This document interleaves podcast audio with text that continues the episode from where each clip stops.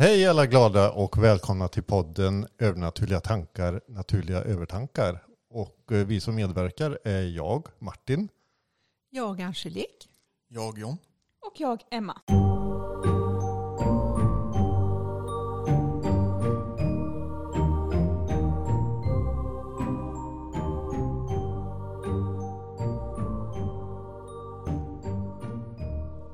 Jag skulle vilja ta upp det här med, som du nämnde förra gången, Emma, parallella världar, parallella liv. Parallella liv, ja. Liv. Precis. Att man har flera liv samtidigt i samma liv. Ja. Mm. Skulle du kunna förtydliga det lite, vad du menar? Ja, jag kan ju börja med att förklara hur jag kom på det. Och det tog jag upp i förra avsnittet. Men det var ju under meditation som jag bara fick upp att jag parallellt med detta livet även levde som kvinna i Irland. Och att jag var runt 80-90 gammal i alla fall. Och i det livet så var min lillebror Felix min son. Och helt plötsligt fick jag upp känslan att det är därför jag har haft svårt att stänga dörren lite till honom i detta livet. För att jag har velat vara hans mamma egentligen hela det här livet. Okay. Och att det fanns en koppling mellan. Och den dörren lite gläntade. Men som jag sa i förra avsnittet så är ju det här inte någonting man inte pratar med folk om. För det kan ju vara väldigt flummigt och väldigt meta. Och hur inleder man en diskussion om att vi kan leva flera liv samtidigt parallellt med varandra? Och som sagt, jag var klient hos dig, Angelique, under den här perioden. Och gick ungefär en gång i månaden. Så att när det var dags igen så ville jag ta upp det här. Att, vad tror du om det här? Att man liksom kan prata om det. Och vi kom ju fram till det då att det var ju en dörr som inte riktigt var stängd. Och du hjälpte mig stänga den. För att den behövde liksom, det nyttjade inte mig att den gläntade. Jag behövde inte veta mer om den här kvinnan än att hon kanske fanns eller finns. Nu är jag ganska säker på att hon är död sedan några år tillbaka. Men, och i alla fall det jag kom fram till då i det här. När jag började fundera mer på det här med parallella liv och hur jag ställer mig till detta. Så insåg jag att vi har ju skapat konceptet tid och rum. Det är ju mänskligt påfund. Okay. Och när jag började fundera mer på det så började jag tänka att ja, men på andra sidan finns ju inte detta. En minut är ju inte en minut på andra sidan, lika väl som att det inte är 100 år eller så vidare. Och då började jag tänka, då blev det ännu mer meta i huvudet på mig. Jag vet, John var hemma hos mig när jag fick den här insikten. Och då utbrast jag bara, men då lever vi alla liv samtidigt. För är det nu så att tid och rum inte finns, då lever vi ju alla liv parallellt med varandra. Men okej, så man säger exempelvis, nu är jag ju medveten om det här livet. Ja. Anser jag ju i alla fall att jag är medveten. Då tänker jag, kan jag hoppa in i någon av de andra liven under tiden? Ja, nej, jag tror inte att det är det som är meningen. Jag tror inte det är meningen att vi ska hoppa mellan liv, utan det är separata liv som inte har med varandra att göra. Själen, som sagt, vi tror ju på reinkarnation. Och då blir det ju att man lever ju flera liv. Vi har ju bara gjort det tydligt för oss i människovärlden att vi har en kronologisk ordning. Att ena följer det andra. Men tar vi bort den kronologiska ordningen i tid och rum, då sker ju allting parallellt, eller samtidigt. Då finns det ju inte någon uppdelning mellan det egentligen. Men jag köper ju det du säger. Samtidigt så tänker jag då så här rent mänskligt av att jag har haft olika medier som har sagt till mig det, att jag är en jättegammal och vis själ. Som exempel. Ja. Jag vet inte vad det innebär i stort, men det spelar ingen roll. Hur ställer sig det i förhållande till att man lever flera liv parallellt? Om man är gammal samtidigt. Hur? Jag tror ju då att det här blir ju så meta.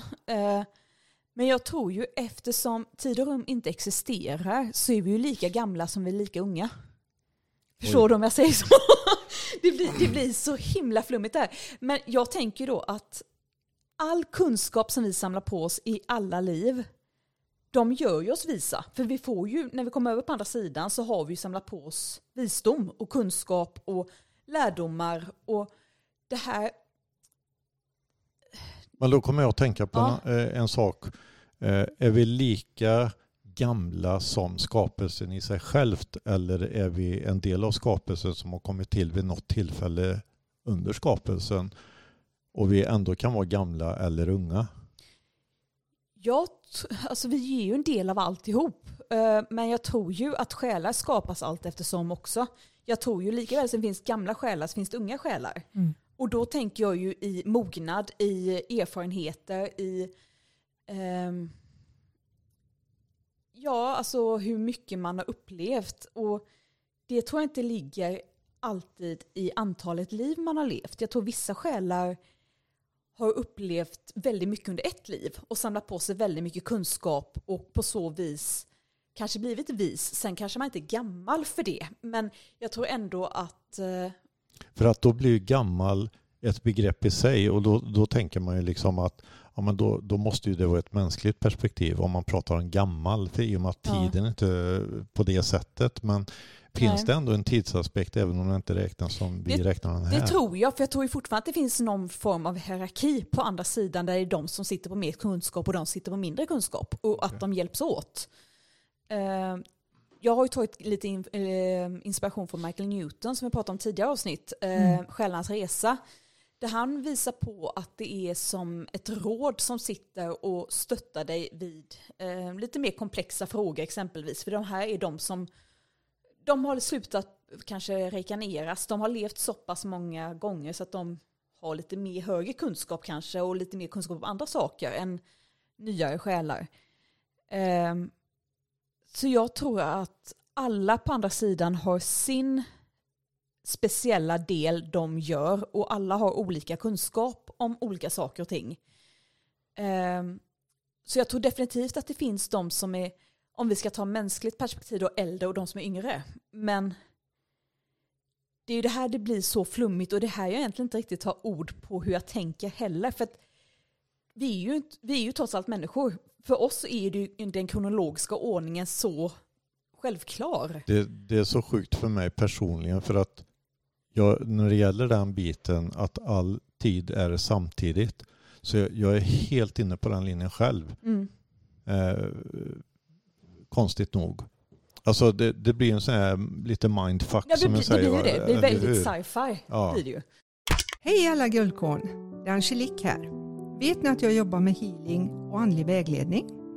Även med personlig andlig utveckling. Jag har flera års lärdom att dela med mig utav. Jag och min man Martin rensar även hus och hem från negativa energier. Det har blivit lite grus i maskineriet och det är lite oförklarliga fenomen som sker. Är du intresserad så kan du nå mig och oss via SMS på 0720 30 3085. Återseende. Men det får mig osökt att tänka på en följdfråga. Mm. Vad är meningen med livet? Vad är meningen med livet? Och är den olika saker för olika människor? Vilket naturligtvis kan vara. Men vad är meningen med livet? Alltså just det livet vi lever här. Jag tror ju precis som Angelique sa i förra avsnittet att uppleva och visa godhet, renodlad godhet. Men att... finns det en specifik mening med livet, och så finns det andra meningar med livet som egentligen inte är lika väsentliga som en enda riktig mening med livet? Meningen med livet i stort tror jag ju är bara att utvecklas och dela med sig av kunskap kanske, men jag tror att det finns många olika meningar eller anledningar till att man lever och varför man... Tror det är individuellt också. Ja. Jag blir ju så här, för att jag har ju alltid varit, jag vet inte vad jag ska kalla det, men i det avseendet, jag har ju aldrig förstått mig på, jag har aldrig känslomässigt, själsligt förstått den här meningen med att vi jobbar 7-4 eller vi jobbar 3 skift. Du måste gå i skolan, du måste kunna det här, du måste lära dig det här. För mig är det ju rent mänskliga. Men det tror jag påfön. Ju med. Ja. Jag tror inte det har någonting med själens utveckling att göra överhuvudtaget. Jag tror inte vi kom till jorden för att vi ska stå på en fabrik eller jobba på hit och dit. Sen ser jag inget fel med det. Så jag menar inte att det är något fel i själva grejen att man utför saker och att man är anställd på ställen och bla bla bla så där i sig självt. Men tror du inte det att det är just det individuella? Det som är meningen i mitt liv kanske inte är meningen i ditt liv. Nej, för jag tror att det finns, jag tror att det verkligen finns människor som känner mening i 7-4 jobb, att skapa sin familj, att leva ett tryggt och stabilt liv. Jag menar inte att det var oväsentligt. Nej, och att det inte betyder någonting. Ja. Men jag tänker liksom, varför måste det vara format på det sättet? Av att det är liksom att du måste uppfylla en massa saker som andra har kommit på att du måste uppfylla för att du ska leva ett egentligen är det väl så att legitimt liv. Du vill uppfylla det för att du vinner någonting på det. Ja. Alltså, det är väl inte alltid man känner så här, nu ska jag gå till jobbet. Men på något sätt så har jag ju valt jobbet. Inte för att jag har en piska över ryggen, men för att jag vinner någonting på det. Men jag kan känna skillnaden på exempelvis om jag jobbar inom vården. Då kan jag ju, alltså rätt upp och ner, utför någonting som är meningsfullt. Mm. Jag hjälper människor eller jag assisterar. Sådär va? Att man på något sätt är nyttig på det sättet. Man finns för sina medmänniskor, de som kanske behöver hjälp då, på olika sätt.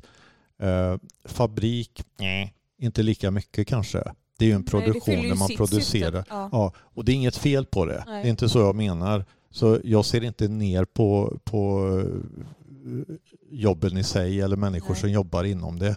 Jag har jobbat inom många olika ställen själv och liksom jag för det mesta tyckte att det var helt okej så.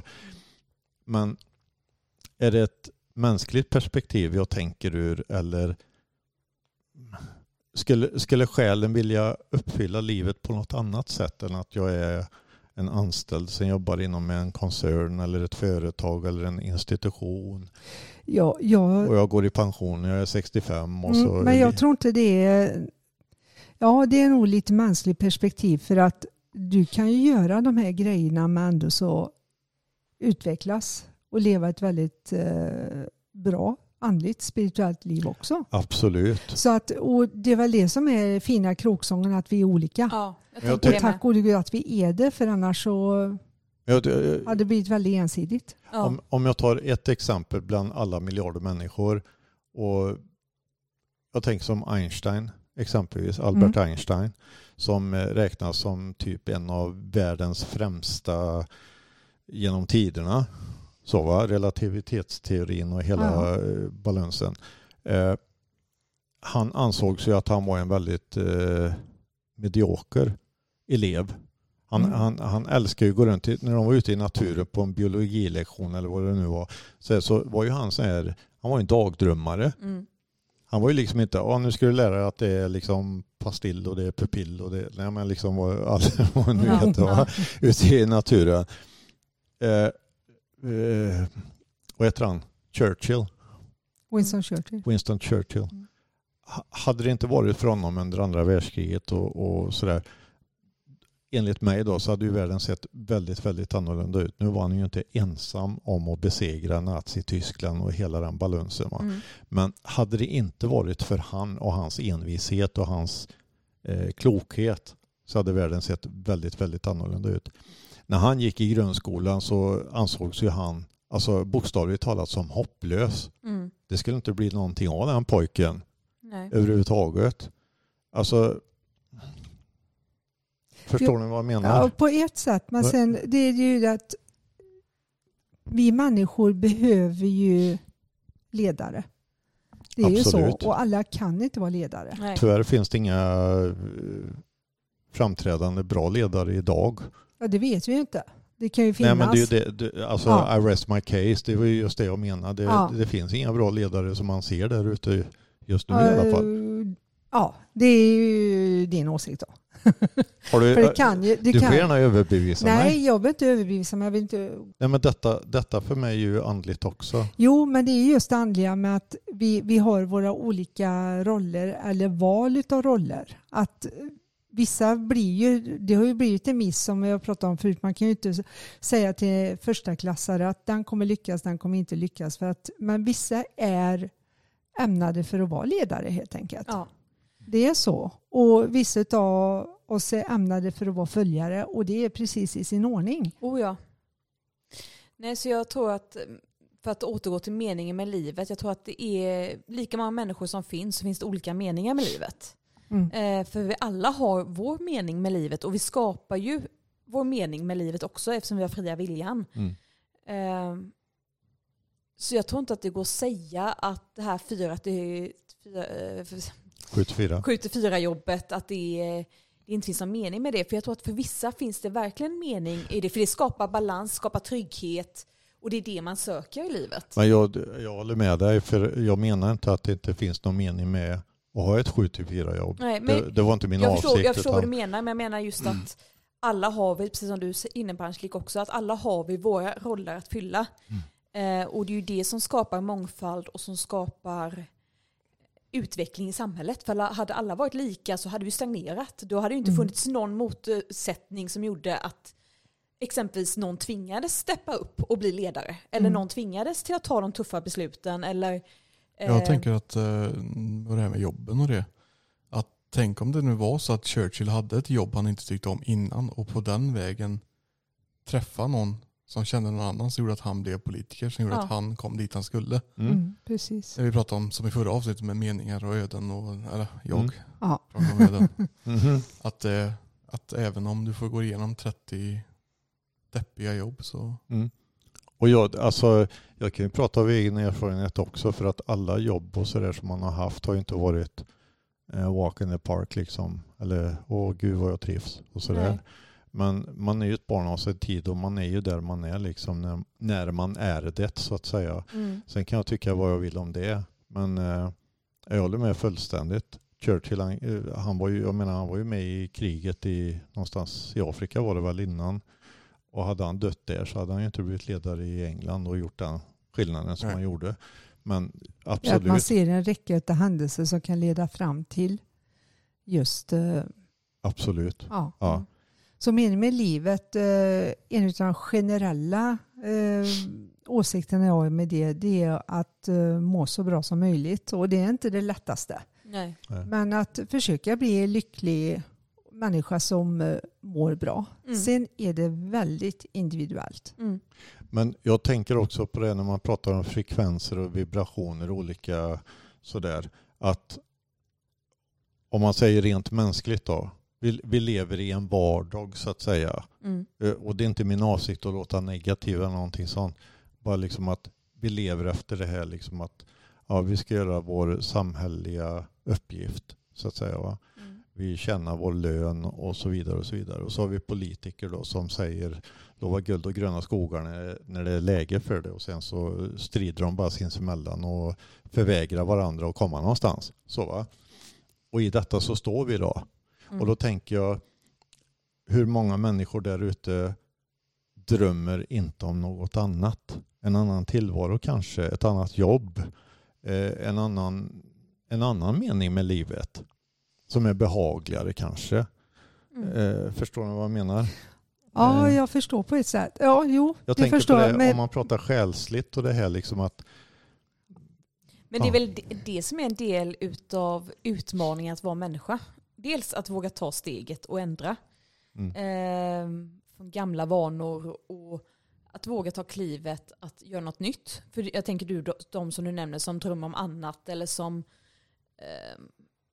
som inte trivs med det de är. Men det vet vi ju att det kan vara jättesvårt att ändra sina vanor, att göra någonting annat. Precis. Men jag tror också det är där någonstans att lyssna på sin intuition, lyssna på själen, vad man nu vill kalla det, att får man en känsla för någonting att våga göra det. Mm. Får jag en ingivelse att jag ska måla en tavla, ja men gör det då. Det behöver inte bli perfekt, men just ingivelsen i sig är ett tecken på din intuition, och att det är inte säkert att du blir jätterik konstnär på det, men det kan leda till något annat som leder till något annat. Och jag tycker det är huvudsaken att det uppfyller någonting för en själv, och förhoppningsvis att det blir någonting positiva ringar på vattnet, naturligtvis. Jag tänker bara att jag har stött på så otroligt många, de flesta människor i arbetslivet eller annat, som säger att ja, nej, men man måste ju göra det. Och nej, jag måste ju uppfylla det. Men det alltså, ju... de värnar om någonting för att det finns en oro för det här med grundtryggheten. Om man säger. Och hur mycket själsligt blir det då att man tillåter sig själv att leva ut sin fulla potential, så att säga? Det är ju frågan också om mindset. Mm. Att man tillåts ändra det och förhoppningsvis träffa människor som tänker likadant. Sen tror jag det du nämnde förut, att man är i en vardag med samhälleliga ansvar och sånt, att jag har nog aldrig tänkt som så. Det jag tänker som vardag i de flesta dagarna utav mitt liv, det är ju inte helgen, det är ju vardagen. Ja.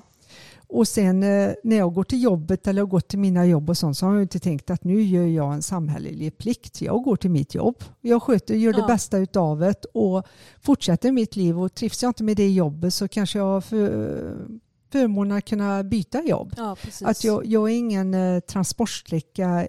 Jag är ett kugghjul, ett viktigt, hoppas jag, kugghjul i det hela systemet. Mm.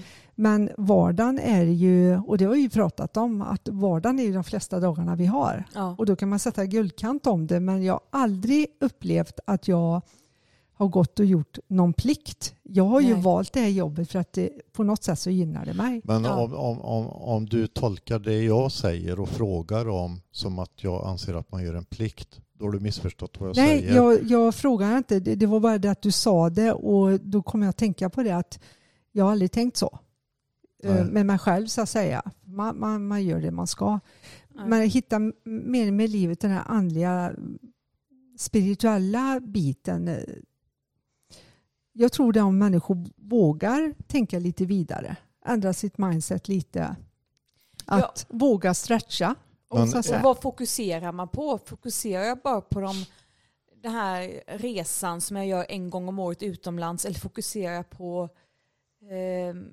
min och Johns date night som vi har någon gång i månaden? Vad lägger jag ribban? Lägger jag ribban vid att vi kollar på en mysig film mitt i veckan? Eller vad fokuserar jag på? Precis som du pratade om med vardagen. Att fokuserar jag på de små tingen, då kommer ju mitt liv bli mer meningsfullt. För att jag ser mer positiva saker. Mm. Och det handlar ju väldigt mycket om mindset. Att väljer jag att fokusera på allt det goda i mitt liv, så kan jag ju bli översvallande av känslor, just för att jag har så mycket positivt. Mm. Ja, jag kanske är lite, jag sticker ut hakan nu, men jag vågar sätta nästan vad som helst på att många människor fokuserar på den här utlandsresan en gång om året, oavsett vad de känner inombords, för att det har med någon slags grundtrygghet i samhället att göra, och där tillåter de inte sig själva till att visualisera och drömma sig vidare. Det finns många människor som gör det, men de flesta gör det inte. Nej, men då är det ju, kan man ju se det här poddavsnittet som en uppmaning att börja. Se de små tingen. Kanon. För det är, man mår bättre, man blir gladare som person. Pratar om jobb också, att de gångerna jag har jobbat 5 veckor, de jobben jag har haft, har det varit dels på grund av att betala räkningar, har man inte tyckt det är roligt. Mm. Men sen, jag vet inte om det har med meningen med livet att göra, men min önskan av att köpa materiella saker. Mm. Och då behöver vi pengarna. Så det har ju varit en sån där absolut. En vinning då, som jag har varit många jobb jag haft som inte har varit roliga, att man är tvungen bara. Mm. Känns det som. Tills jag blir miljonär då. Mm. Alltså det jag bara väntar på. För du vill ha någonting. Ja. Därför gör du det. Absolut. Ja. Så att jag tror inte heller på att arbeta i allt. Nej. Men alltså, vi pratar om att starta företag och sånt nu. Så arbetar man med något som man anser vara en hobby, det är inget arbete. Nej. Och kan man ge någon något annat då för det här, då blir det ju en win-win. Mm. Ja, precis. Men som sagt, jag skulle inte heller vilja byta vissa 7-4 jobb. För att för mig är det själsdödande istället. Mm. Och min önskan är för alla människor att de ska känna av att de är lyckliga i sina liv oavsett var de befinner sig. Alltså det spelar ingen roll om man är 7-4 jobb eller om man gör något annat. Det har ingen betydelse i sig. Men just det, när man pratar om meningen med livet, så funderar jag lite på vad som blir det man blir mera regisserad i livet, så att säga. Jo, men det vet man ju om man ser Jag kan ju ta min pappas släkt som exempel. Där är det ju väldigt tydliga ramar man ska följa för att vara en lyckad människa. Mm. Sen om man är en glad människa, det är inte riktigt samma sak. Nej. Men det är inte lika väsentligt heller. Huvudsaken är att du uppfyller någonting. Ja, att du presterar och att du har lyckats med någonting. Mm. Och gärna då är lyckats med någonting kopplat till prestation. Mm. Men där har jag ju alltid varit lite avvikande. Jag har ju egentligen aldrig riktigt tänkt så, utan jag har lagt väldigt mycket fokus på prestation just för att jag blivit uppvuxen med det. Mm. Men jag har aldrig riktigt mått bra i prestationsträsket, som jag kallar det för mig själv. För att det blev ett träsk för mig som jag blev utmattad och allt det här. Så för mig har det alltid varit väldigt mycket fokus på det andliga, spirituella, mindfulness, allting sånt här som gör att jag känner en inre frid istället för en yttre.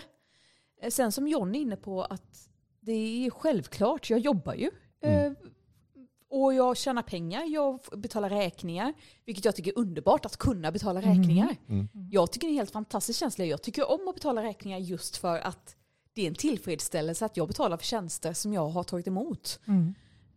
Och det är ju också ett mindset. Jag tror inte många tänker så kanske. Men det är faktiskt ett mindset man kan välja att ha. Ja. Mm. Och som John sa, att kunna köpa det man vill ha. Nu när vi väntar barn. Att kunna köpa de här sakerna som vi vill ha till honom. Jag har alltid sagt till de flesta som frågar att mitt mål har alltid varit att jobba så lite som möjligt och få ut så mycket som möjligt. Ja. Mm.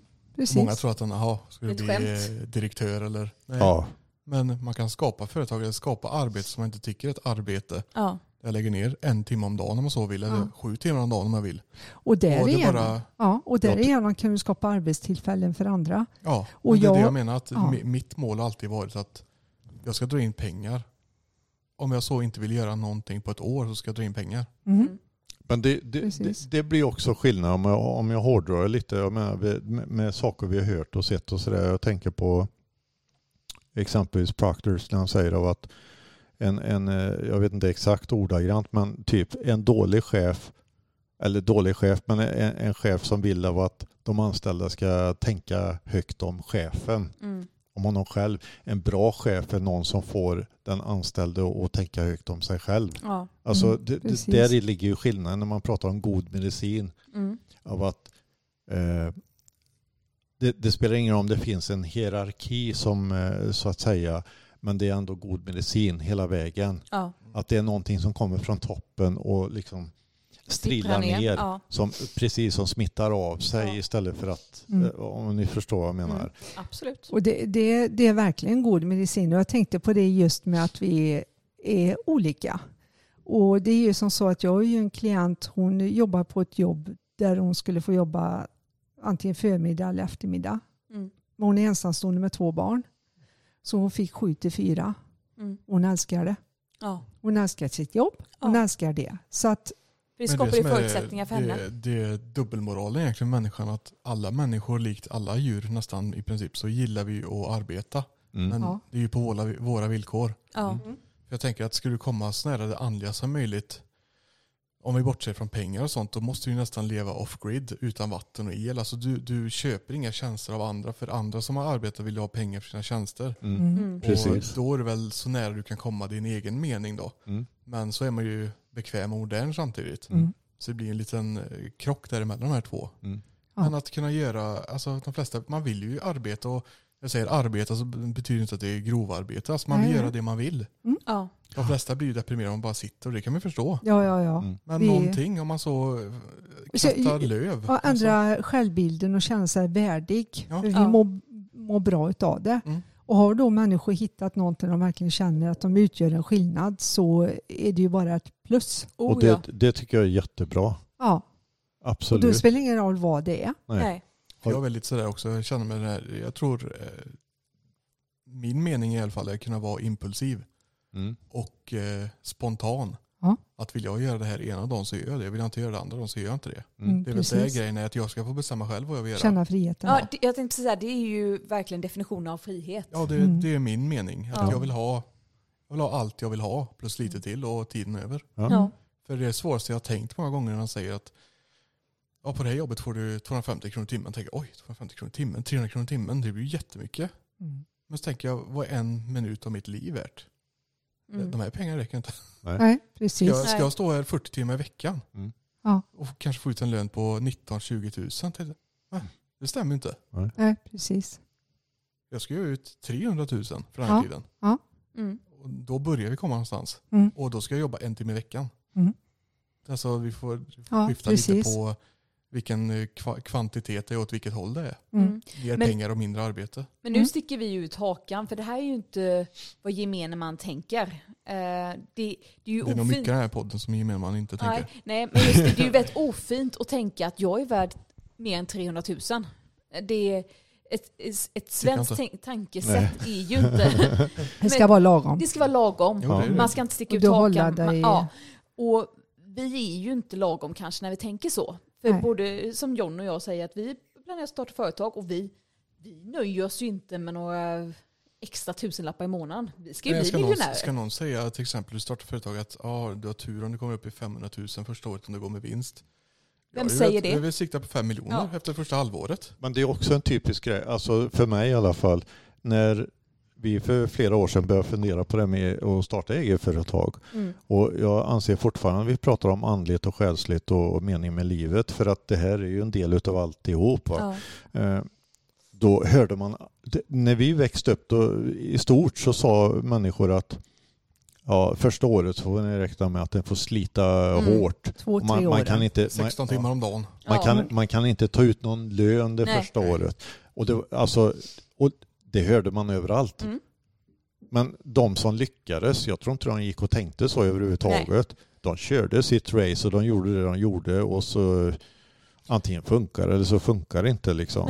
Mm. Jag tror de som har startat företag, vare sig hur stora eller små de är de som har gjort rätt egentligen. För att du startar ju inte ett företag med ett arbete du inte tycker om. Nej. Så om du är snickare och älskar att vara snickare, startar ett företag och det går jättebra med det. Mm. Och det kanske betyder att du jobbar mindre för du har anställda och är mer en chefsposition. Mm. Så är det ju det som är grejen egentligen. Du ska börja jobba med någonting du tycker om. Ja, tycker om, ja. Mm. Och vill du då starta ett företag så är det det bästa som finns, för då får du jobba med det du vill hela tiden. Och det intressanta är att älskar du det du tycker om, så kan du helt plötsligt upptäcka att du jobbar en period 24/7. Men det känns inte. Nej, för att du är inne i det flödet. Mm. Mm. Medan man är på ett ställe, det känns som man får panik när det går 2 timmar och man vet att det är 6 timmar kvar. Eller 7 timmar kvar. Även om svenskar kan vara så där att lagom är bäst, så känner till rätt många som har bytt jobb och alltså gått ner 10 000. För att må bra. Och du får inte mer tid för det, men du får... kvalitet. Ja.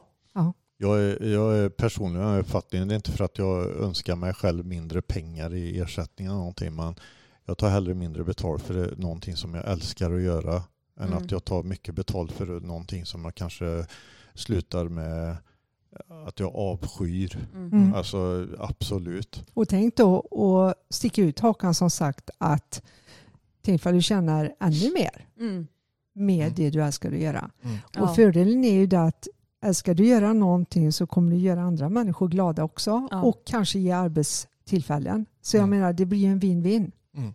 Det finns som alla företag som McDonalds och vilka företag som helst. De har ju anställda som kanske kan på sitt sätt förverkliga sina drömmar på grund av att de har det här jobbet. Mm. Och så fortsätter vidare då.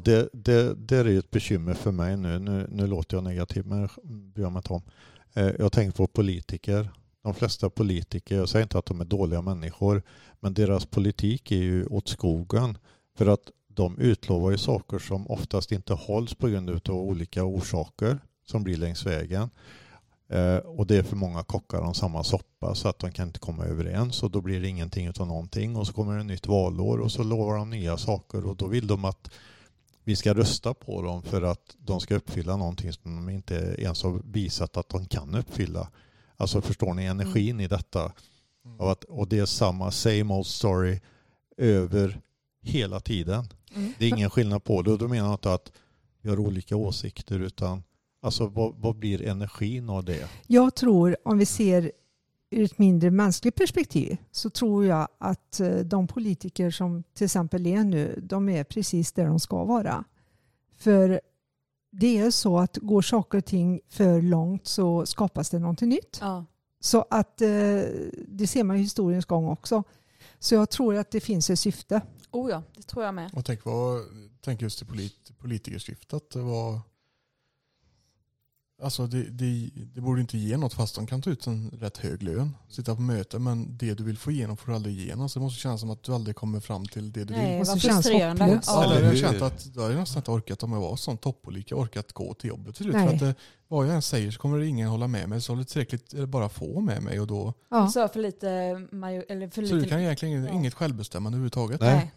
Och så, ja, precis. Och det är låst. Ja. Det är lite för många kockar och samma soppa. Och då som sagt, det är skitsamma om du får ta ut 250 000 i månaden. Spelar ingen roll, det är ingen kvalitet. Det är tuggar och så är det du som får bära hundhuvudet om det händer någonting, om ni styr eller inte. Och...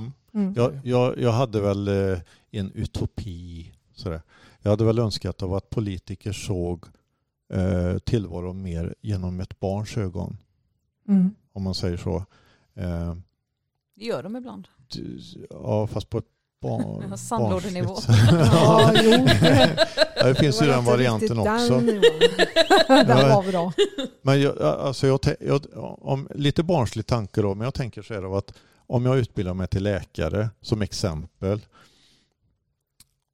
då inbillar jag mig att jag gör det för att jag vill hjälpa människor. Sen hamnar jag i ett färdigt system. Så man kan tro att det utvecklar sig under tiden och att jag är där för att kunna göra. Jag har hört lärare, jag har hört läkare, jag har hört lärare som har slutat som lärare och börjat leva som du sa, off-grid. Bland annat ett engelskt par och ett nyzeeländskt par som lever alltså med sina barn för sig själva, om man säger så. De är en del utav en annan konstellation och sådär, men de är inte en del av samhället på det sättet att de befinner sig i en institution på det sättet. För att som den här manliga från Nya Zeeland exempelvis, han hade den här kämpaglöden, han hade entusiasmen i sig av att jag är lärare, jag kommer att kunna utgöra en så stor skillnad. För att jag har den här glädjen och entusiasmen. Och kunskapen. Absolut kunskapen. Ja. Och han blev så motarbetad. Han tappade modet fullständigt. Han sa till och med det. Att jag blev helt knäckt. Jag tror liksom att vi människor var för varandra. Och vi lyssnar på varandra. Vi hjälper varandra. Men när han kom in i systemet så var det precis som i politiken. Dörrar är stängda, det är fyrkantigt. Kom inte här och tro att du är någonting. Nej. Ja. Så och det är så tragiskt för att han hade kunnat göra sån skillnad för de människor han skulle jobba med och för eleverna. Jag själv jobbar som språklärare och vet att det går att göra en skillnad. Och den positiva trenden har jag själv upplevt. Alltså det var inte meningen att kalla en trend egentligen, men alltså den positiva andan har jag själv upplevt. Så jag vet att det går att göra en skillnad. Men jag visste också att någonstans längs vägen, och menar inte som en självuppfyllande profetia, men någonstans längs vägen då finns det ett system där som säger att hit men inte längre. Som stoppar den energin. Och som kommer med politiska tillrättalägganden som att ja men det beror på det och det. Så därför så kan du inte fortsätta som du gör eller du kan inte fortsätta det jobbet på grund utav det och det. Förstår ni vad jag menar? Ja. Utopin hade ju varit att politiker som svenska folket har valt att de får inom demokratiska former köra sin linje då i och med att folket har valt det än att det ska tas hänsyn till för många partier så att säga. Så jag tror i det stora hela så är vi där vi ska vara. För att det blir en fortsättning på det här. Jag kan säga personligt jag absolut att jag kan ha mina förutfattade meningar och åsikter om saker och jag kan vara fördomsfull mot bättre vetande och jag blir skriven på näsan för det. Men, människa. Typ sådär va? Men jag tänker ändå att vad vill jag ha sagt med detta nu då? Ingen aning. Nej, vad bra. Nej men alltså det jag ville ha sagt det av att jag bryr mig inte om var du kommer ifrån. Huvudsaken är vad som bor i ditt hjärta. Det är allt som spelar någon roll. Jag bryr mig inte om du kommer från Afrika, Ukraina, USA, Sovjet. Det har ingen betydelse. Nej, eller hur? Absolut. Huvudsaken är vad du har inombords liksom. Och då får man hoppas att personer får lov att utveckla det. Så att inte hamnar i förslutet system.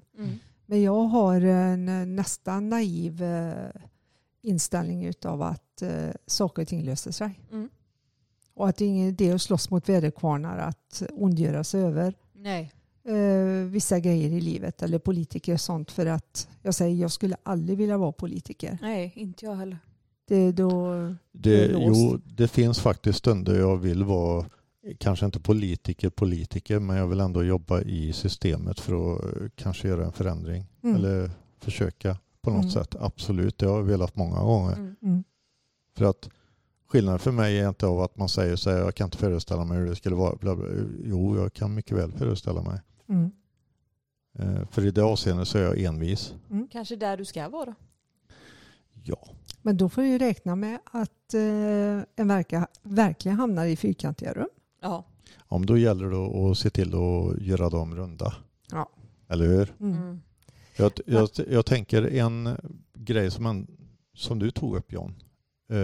Som du pratade om, Matrix. Mm. Tycker jag är väldigt... Det är en bra film. Keanu Reeves. Mm. Och den ständigt Samuel L. Jackson. Mm. Ja. Ja, precis. Men när vi pratar om det med verkligheter och med andlighet och allt det där. Mm. Vad är Matrix? Det är en simulator. Ja. Mm. Simulation. Säger man? Simulator, va? Ja, en simulation helt enkelt. Säger man så? Ja. Vi säger det. Ja. Ja. Att jorden bara är uppbyggd av något högre medvetande och vi lever i en simulator. Där, ja. Mm. Ja. Mm. Vad är vi för beståndsdel i själva simulatorn? Jag vet inte vad vi skulle vara. Jag tänker Matrix-filmen, det ligger de i någon slags behållare. Ja, ja, det är väl att vi ska ha någon typ av... Energi är det. I Matrix. Jag har kommit in i någon jättedator och jag vet inte hur de har byggt upp det, men... Ja. Mm. Så att våran verklighet är egentligen en slags... Uppgjord verklighet. Ja. Ja, tillverkad. Mm. Ja. Det är intressant i vidare bemärkelse, för att jag tänker på när vi pratar om kromosomer. Mm. Som jag har fått till mig så är kromosom nummer 2 och nummer 7 i människokroppen. De kan tydligen omöjligt ha tillkommit genom evolutionen, genom utvecklingen, genom tiden. Mm. Utan de är intelligent designade tydligen. Mm. Jag vet inte hur vetenskapligt detta är, inom parentes. Men det finns många duktiga och väl ansedda människor, om man ska säga så. Bland annat Greg Braden, som vi känner till, som är forskare, vetenskapare som hävdar detta med bestämdhet. Att de 2 kromosomerna kan inte ha kommit till genom människans utveckling över tid, utan det är intelligent design bakom det. Mm. Jag kommer att tänka på det i och med att vi pratar om Matrix här. Ja, absolut. Mm. Jag vet inte vad det innebär. Men det kanske kan koppla ihop med meningen med livet och 74 jobb. Det kanske är uppbyggnaden. Ah. Ja, det vet jag ju. Det är du som har börjat gå utanför. Vi pratar lite step or wife sen. Jag tänker det med, att ska man koppla våran verklighet till Matrix. Då har vi blivit den där AI som har fått för mycket intelligens. Ja, som börjar ifrågasätta. Ja. Mm. Var det The Man in Black? Ja, precis. Ja. Kommer bara se sig över axeln. Ja, precis. Nej, men det är väl vi då som blir som Neo, de som hittar... De hittar verkligheten i som inser Matrix. Som inser att det är att det är en simulator de är i och att de kan bryta sig ut. Jag vet inte om jag själv tror på det här med Matrix och sånt, för det är klart, det är ett jävla stort system i så fall om vi pratar hela universum. Mm. Så nej, jag vet inte, jag tror inte på det i alla fall, men sen finns det ju grejer som folk kallar glitch in Matrix. Ja. Där det blir någon typ av bugg, som att fåglar flyger utan att flaxa med vingar, eller flygplan stannar halvvägs upp i luften och bara... Att de står stilla enligt oss. Ja. Eller att det blir déjà vu fast extremt. Att man ser att någonting upprepar sig väldigt tätt inpå. Sen frågan vad det är, om det är glitch i Matrix eller om det bara är någon naturlig avvikelse. Mm. Det har jag inget svar på. Ja, det finns en intressant historia. Jag har ju alltid varit fascinerad utav det med det vi kallar övernaturliga spekerier och bla bla bla. Jag läste en historia när jag var yngre om en man i England som var ute och jogga springtränare. Och helt plötsligt så försvann han. Mm. Och han hade sin pojk bredvid på en cykel. Mm. Och han bara försvann. Som i tomma intet. Han var bara borta helt plötsligt. Mm. Och med jämna mellanrum då, enligt den här historien, så kunde man höra honom ibland. Tydligen. När han redan var borta då, så att säga. Mm. När han försvunnit. Det var precis som en glitch eller någonting så här. Och att han hade försvunnit in i en annan dimension eller någonting sånt där. Ja. Eller om det var någon Matrix-grej, bla bla bla. Kom han tillbaka? Nej, han kom aldrig tillbaka. Men de kunde fortfarande höra honom emellanåt. Mm. Ungefär som att slöjan mellan de olika dimensionerna var så tunna då, så att de fortfarande... Något som alltid intresserade mig när jag var yngre, det var Bermuda-triangeln. Ja, jag tänkte också på det. Ja. Mm. Att egentligen har man inte kommit fram till varför det är så. De pratar om att det kan vara att olika radiosignaler slår ut varandra. Att du, om du flyger då, att instrumenten visar helt fel och därav störtar du i det stora havet. Yeah. Men å andra sidan så har ju flygplan försvunnit i luften redan. Mm. Mm. Och pratar de också om så här dimensionsvägg, att det blir också glitch, att du åker in i en annan dimension. Eller, och samtidigt, samma har jag sett på internet, massa gamla bilder från början av 1900-talet. Och lite senare när folk står i publiken och då står någon med en mobiltelefon i handen. Ja, just det. Och det blir ju så här, först tänker man, är det fake? Men så ser man på fler och fler bilder. Och så verkligen ut, man ser ju inte inga bra bilder på den tiden. Nej. Utan, men man ser ändå att de håller i någon typ av apparat som påminner om en mobiltelefon med kamera på grejer. Men och de är modernt klädda. Ja, och då blir det så här, är det glitch in the Matrix eller är det tidsmaskin? Ja. Och finns då tidsmaskiner om vi har olika dimensioner? Var går gränsen? Ja. Mm. Det går egentligen... Ja, det blir mindblowing. Det har jag har alltid fascinerats av det. Det visste inte jag, måste jag kolla på. Med just tidsresor och... Det känns som att det är någonting man skulle kunna komma på. Mm. Det känns inte helt sci-fi. Har inte det varit många av fysikernas stora dröm egentligen? Jo.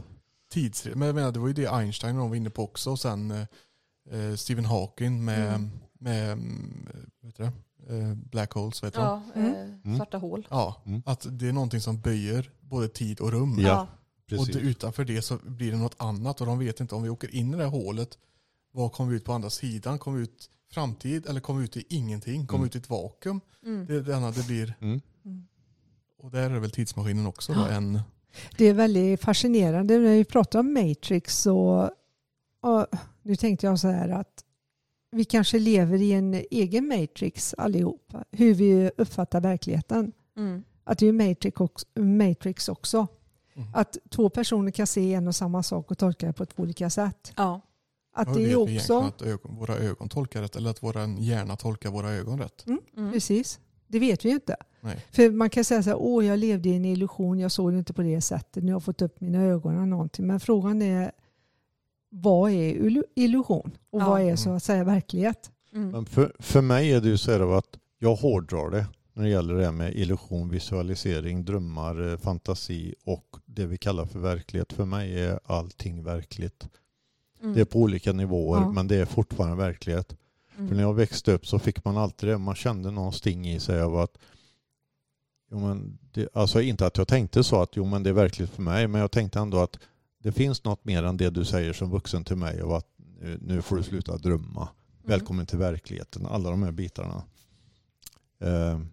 Allting är verkligt. Ja, men det, sen det vilken nivå det är på. Ja, men jag tänkte på det att vi människor kan välja att se världen som en ond plats och onda människor. Och någon annan kan välja att se det som en god plats och goda människor. Och ingen av dem har egentligen fel. Alla olika verkligheter. Ja, precis. Och det är ju också en form av... Men egentligen om vi pratar om fantasi, det måste ju vara den största antingen glitch in the Matrix eller största illusioner vi kan frammana i vår egen hjärna, i bilder och rörelser som inte kan översättas till något annat. Alltså vi kan inte visa från det, vi kan förklara det. Det kan vi göra. Men det är alltså en kapacitet att skapa någonting som inte finns. Ja. Och det går ju. Det går ju det att den skapar det i huvudet och så sen så skapar man det fysiskt. Ja. Då har jag en annan lite barnslig fråga. Då tänker jag så här, om man säger till exempel med mentaliteten, med sinnet och tänkandet och allt det där. Psykologi som exempel. Mm. Är det till att sänka vibrationen för att man försöker att förklara någonting som egentligen finns och där man egentligen, alltså som har ett naturligt flöde, man försöker sätta ord på det, göra en förklaringsmodell, vilket gör att man sänker vibrationen på det för att det gör att saker och ting haltar, för man har egentligen inget bra svar på det. Förstår ni vad jag menar? Ja, jag tror inte man sänker det, men jag tror att man kanske bekvämt stannar där sen. Mm. Och inte utvecklar det mer. Och det jag tror vi behöver dem. Ja, men vi behöver ju de här referenspunkterna, men det är bara det att man får, det är ju aldrig färdigt. Nej. Det är ju aldrig färdigt, så det finns inget färdigt koncept, fast det finns vissa regler att följa då. Mm. Så att säga, som man kan använda sig utav, men det ska ju inte bli att det får ett eget liv som det kan få ibland. Nej. Att det blir väldigt fyrkantigt, för att det kommer säkert lösas, kan vara nästa månad eller om 50 år, att det kommer komma fram det vi tyckte var verkligt och funkar nu. Inte alls var så. Jag tror att man har ett behov av att ha verklighetsförankring. Jag tänker på mardrömmar till exempel. Ja. Mm-hmm. Man vaknar, då vill man egentligen bara, jag vaknar. Mm. Det var inte sant, fast det var sant för 3 minuter sedan. Mm. Mm. Att det blir en sån här reality check. Ja, sen betyder precis. Inte att vår verklighet skulle vara, min verklighet skulle vara samma som Emmas. Nej, precis. Samma dag, samma tid, samma plats. Men ändå att jag behöver någonting. Och jag tror det psykologin har blivit också, att de försöker hålla kvar vid det enda vi vet som verkligt. Ja, precis. Det blir grabba tag i det enda som finns att ta i, för annars skulle vi bara ta i rymden. Då det... Men om man ser det som cornerstones då, att egentligen det är psykologi och verkligheten inom stationstecken. Sen att cornerstones gör ju inte att vi har vår fyrkantiga box, men vi har någonting att förhålla oss till. Mm. Men det är just det då, att det är intressant just inom psykologin, därför att det fascinerar för mig i alla fall just av att man använder det som en vetenskap, som en faktiskhet, och man liksom tillämpar det då inom olika verksamheter som en vetenskap nästan, fast alla vet av att det inte är en vetenskap. Alltså, förstår du? Jag tänker psykologi som mer biologisk än andlig. Ja. Mm. Det är väl det de går efter mest. Mm. Alltså, psykolog arbetar ju med andliga och det jaget, men de utgår hela tiden från din hjärna. Ja. Det är där det här händer. Ja. Och precis. Allting händer ju i hjärnan. Ja. Så att vidare så tror jag inte de kan gå. Nej. De kan kolla på hjärnskador, de kan kolla på synapser, de kan kolla på hormonnivåer, de kan kolla på... Ja. Allt sånt där, men sen kan du ju förklara för en psykolog till exempel hur du känner och hur du upplever. Och då är de vissa saker de kan säga till dig som du kan använda dig utav. Mm. För egentligen ändra en känsla eller något du tycker. Mm. Mm. Men hur de gör det kan de inte heller förklara egentligen. De har bara testat det här genom beteendeterapi. Och det där är ju jätteviktigt tycker jag, för att det finns ju bra saker inom psykologi. Mm. Ja, faktiskt. Absolut. Där är det så viktigt med vad det är för människa som tillämpar det. Det är ju det inom alla yrken. Ja, absolut. Absolut. Men just nu bara för att jag nämner det, psykologin. Ja, just det. Att det kan vara som skillnad. En som exempelvis tillämpar det för att han har lärt sig någonting utan till, eller någon som faktiskt förstår att använda det i sin praktik för att kunna hjälpa, assistera och vägleda människor. Mm. Det kan vara som natt och dag, om man säger så. Vi har träffat många läkare som man märker direkt att han eller hon tror sig veta exakt vad jag känner och tolkar helt annorlunda mot det jag har sagt. För att de säger att så här är det, för jag i princip, jag har läst det här. Ja. Och säger att men jag upplever det så här. Nej, men det kan inte vara det. För att det står inte i boken. Nej. Och då märker man direkt att du kanske inte skulle jobbat här. Nej. Ja, nej, det är precis. Inte rätt person. Och nu för ett tag sedan så stötte jag på min läkare. Mm. Och där förstod jag att hon förstod mig. Mm. Ja, att hon kände igen. Hon fick ju fantastiskt bra bemötande. Ja, enormt. Och då insåg jag att hon kanske har råkat ut för detta också. Mm.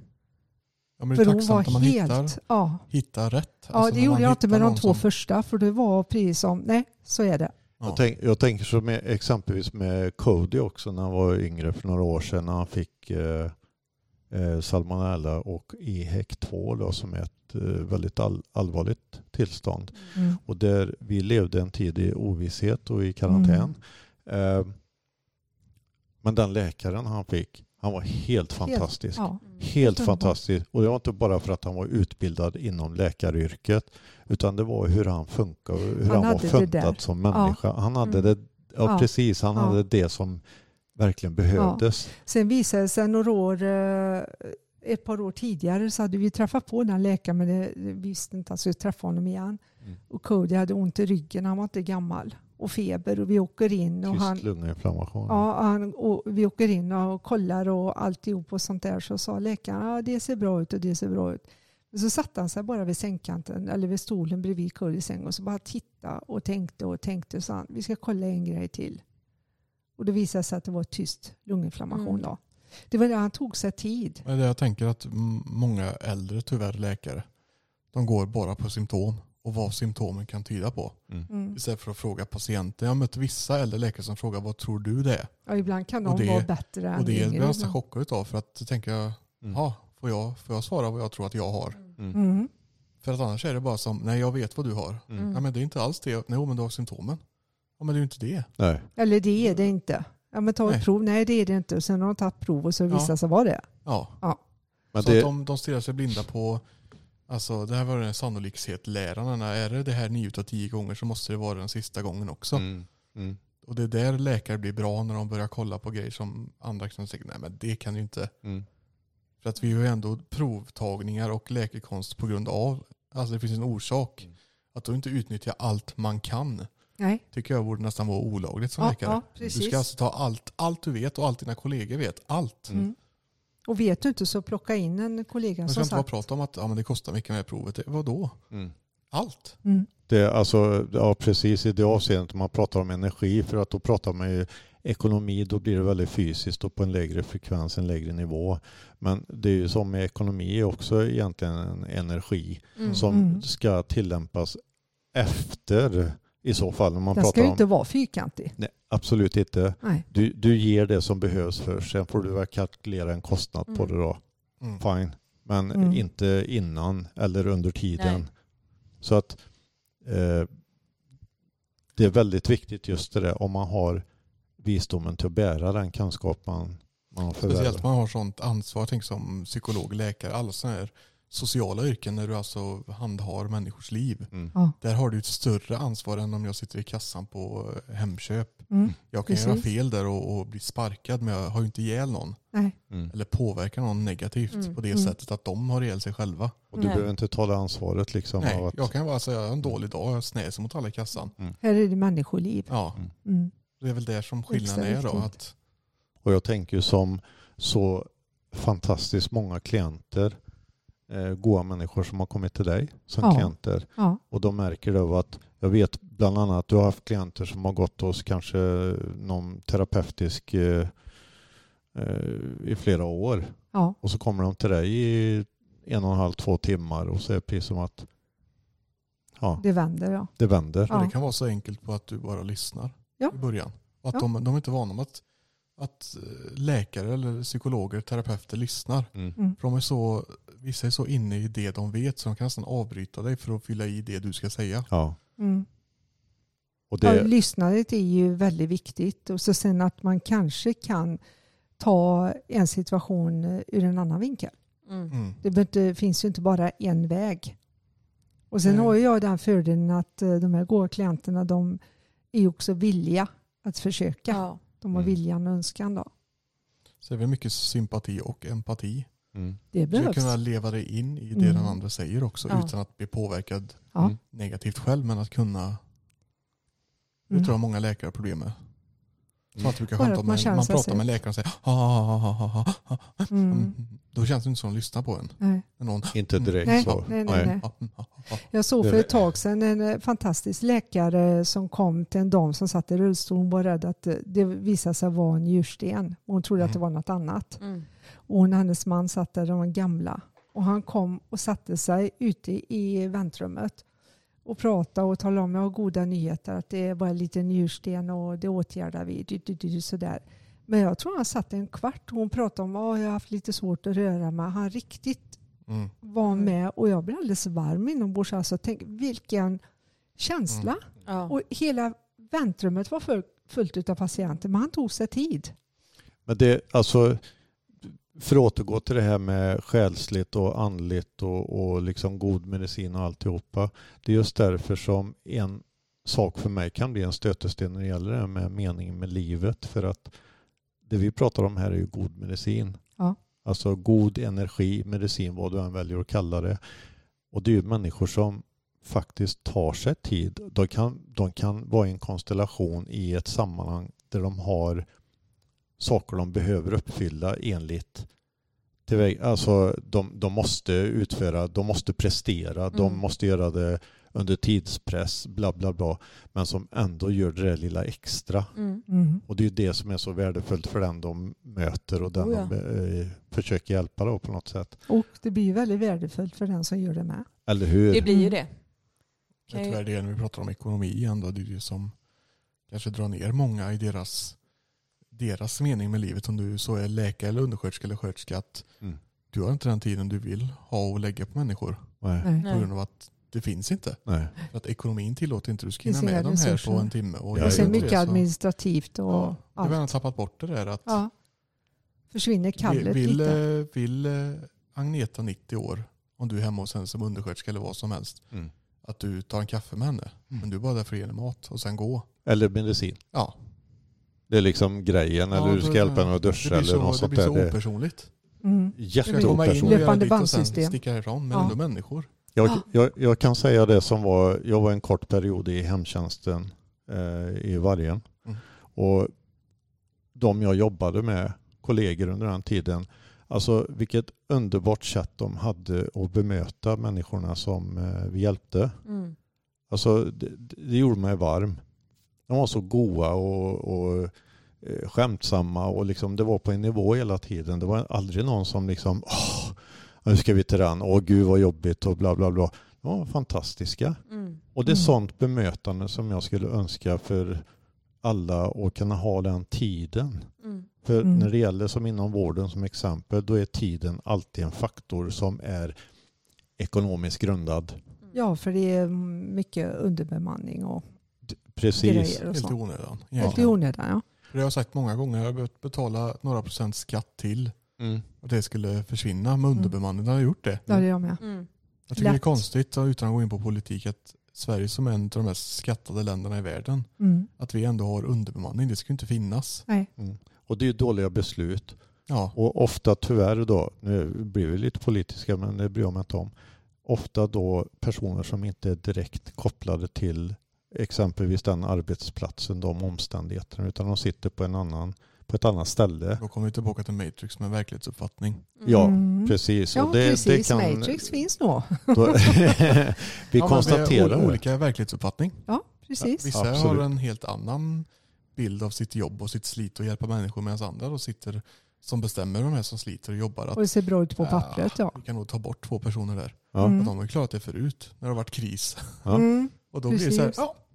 Och det är just det att jag tycker det är tragiskt när det har med barn, skola och sånt och med äldre, all sjukvård överlag. Att för det första så när det gäller gamla så är det ju de som hjälpt till att bygga upp det vi har nu. Och när det gäller barn så är de våran framtid. Någonting. Så där ska vi ju inte dra åt smångrenen alls. Någonting jag är väldigt tacksam för, det är faktiskt alla de anfädrar och anmödrar som jag har. För att oavsett hur livet ter sig så är jag tacksam för att de har skapat det. Hjälpt mig att vara där jag är nu så att säga. Precis. Och för att återkoppla till det du säger, att de har hjälpt oss att bygga upp det som är bla bla bla, så att jag tycker det är väldigt viktigt. Jag tror att fler skulle behöva tänka på det. Ja. Jag tänker det är ju ingen skillnad egentligen om du jobbar på en industri eller en fabrik idag, för att är du tacksam mot dina förfädrar så de stod kanske högst i en för handkraft. Idag har vi gruvarbetare också, men då pratar vi maskiner. Så att det är en skillnad på bekvämlighet. Ändå fast du kanske har ett jobb du inte tycker om idag, så är det inte direkt livsfarligt för det, för vi har så mycket lagar och regler och bestämmelser som inte fanns förr, som folk kanske har dött för. Ja, precis. Absolut. Så jag tror alla ska tacka. Ja, faktiskt. Att jag har aldrig behövt att lägga järnväg till exempel för hand. Nej. Jag har inte behövt att stå i en berg i ett brott någonstans och slå med... Nej, med handkraft. Nej. Men frågan är, har du begått brott? Ja. Benbrott. Jag tänker på en gamla kokerskan ute på mentalsjukhus vi har runt om i landet. Eller tvätterskan. Ja, de var ju kanske 40 år, hade artros i hela kroppen och, eller reumatism och jag vet inte vad, de sjukdomar. De var ju snea. Och de la grunden. Ja.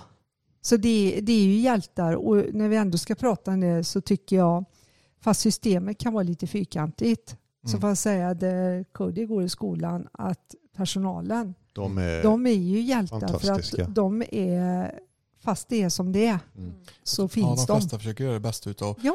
Jag tror de flesta bortser från vilka lagar och regler finns och utgår ifrån vad de ser. Ja. Mm.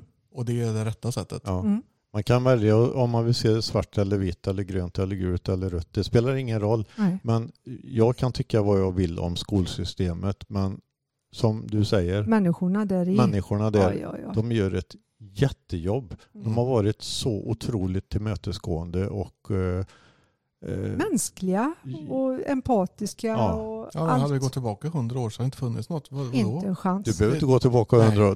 Du kan gå tillbaka till min barndom, för det var det räfst och rättarting. Antingen gjorde du eller så blev det konsekvenser. Det fanns inget att barnen behöver en egen skolgång. Eller... Nej, ingen pedagogik. Nej. Nej.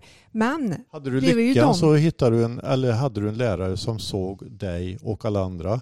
Ja. Men tyvärr så var det inte alltid fallet. Utan... Och då kan man ju säga det att förr då när till och med barnen fick agas i skolan, att de personerna var ju också på rätt ställe. Mm. För att det har ju blivit bättre. Mm. Det har ju... Någon gång sa jag att nu får det vara bra. Mm. Ja, att det har förändrats. Ja. Och det kanske var han som fick pekpinnen på fingrarna. Mm. Jag vill sammansluta med barnaga i Sverige. Ja. Någon måste ju varit den sista. Ja. Så att, nej, nu får vi sluta här. Ja, nu slår jag bara en gång till. Ja. Sen räcker det. Ja, men det är så många som har fått stryk och får lida innan oss för att vi ska ha det som vi har det. Ja. Ändå. Mm. Så tacksamhet. Ja. Mm. Med andra ord, precis som du säger. Är kontentan. Ja, kontentan är tacksamhet. Det är meningen med livet. Ja. Det är meningen med livet. Mm. Ja, faktiskt. Ja. Att vara tacksam för det lilla som det är större. Mm. Ja. Absolut. Det är ett bra sätt att handla av. Ja, det tycker jag. Tackar vi så mycket för denna gången. Tack så mycket. Tack. Hej då.